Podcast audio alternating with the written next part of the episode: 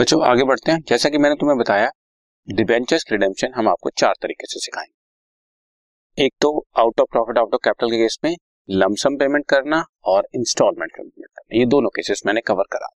इकट्ठा पेमेंट करना और कई इंस्टॉलमेंट पेमेंट अब नेक्स्ट पार्ट शुरू होने जा रहा है redemption by open market purchase point number three redemption by open market purchase और फिर फोर्थ आएगा रिडेम्पशन बाय कन्वर्जन अभी हम ओपन मार्केट परचेज बता रहे हैं। अब ओपन मार्केट परचेज का मतलब क्या होता है, वो आप समझने की कोशिश करें। मान लीजिए मैंने थर्टी फ़र्स्ट ऑफ़ मार्च 2010 को डिबेंचर्स इशू किए जिनकी redemption thirty first of March 2017 को है।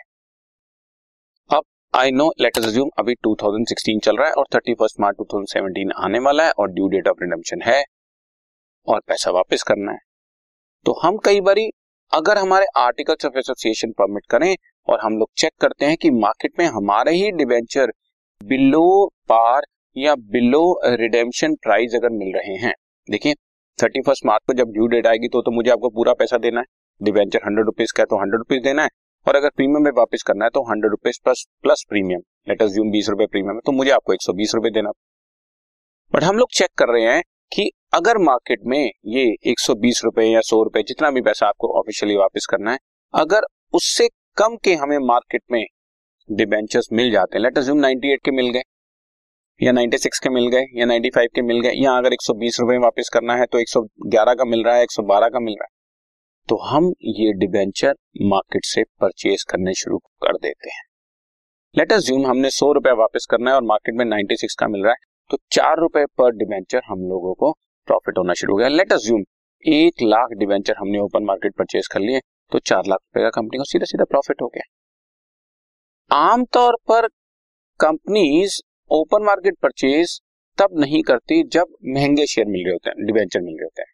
जैसे हंड्रेड वाला हंड्रेड एंड वन या टू में मिल रहा है तो कंपनी क्यों खरीदना चाहेगी कि ऑफिशियली थर्टी फ़र्स्ट मार्च को तो सौ रुपए देना बट आपके सामने क्वेश्चन में इस तरह के केसेस आ जाएँगे कि हम लोग शायद महँगे भी कर सकते बट प्रैक्टिकली स्पीकिंग कंपनी जब वो बिलो पार या बिलो रिडेम्पशन प्राइस होता है, तभी खरीद रही है।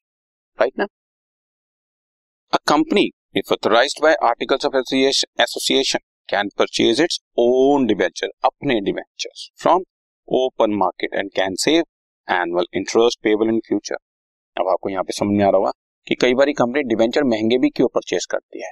क्योंकि और कुछ नहीं तो आने वाले टाइम का इंटरेस्ट ही बचना शुरू हो जाएगा। जब मैं अपने डिवेंचर खुद रख के अपने पास रखा तो इंटरेस्ट किसको देना है? लेट अज्यूम दस परसेंट इंटरेस्ट है उसका टेन परसेंट डिवेंचर या इलेवन परसेंट डिवेंचर है तो ग्यारह परसेंट इंटरेस्ट देना पड़ेगा ना? वो तो बचा। और प्लस अगर वो रिडेम्पशन प्राइस से सस्ता खरीद लिया तो वो भी पैसा बचेगा। It is done when the debentures are quoted below par that is the market value of debenture is less than the face value आमतौर पे हम लोग तभी करते हैं। Company can earn profit through the difference between the face value and market value ठीक है? और debentures can be purchase by the company इधर एज इन्वेस्टमेंट और फॉर इमीडिएट कैंसिलेशन इन्वेस्टमेंट के तौर पर रख सकते हैं कि भाई मेरे पास सरप्लस मनी थी मैं किसी भी कंपनी में पैसा लगाना चाहता था या बैंक में पैसा लगाना चाहता था तो मैंने देखा मेरा ही डिवेंचर जो है, जितने प्राइस पे होना चाहिए, उससे सस्ता मिल गया मुझे।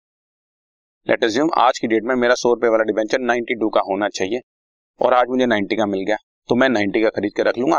दो या तीन साल बाद जब ये नाइनटी फाइव का हो जाएगा तो बेच दूँगा। कहीं तो पैसा इन्वेस्ट करना था, अपने ही डिवेंचर इन्वेस्ट कर दिया। This is open market purchase for investment purpose और अदरवाइज़ इमीडिएट कैंसिल कर देते हैं कि हमने आपका पैसा दे दिया डिवेंचर खत्म, ठीक है?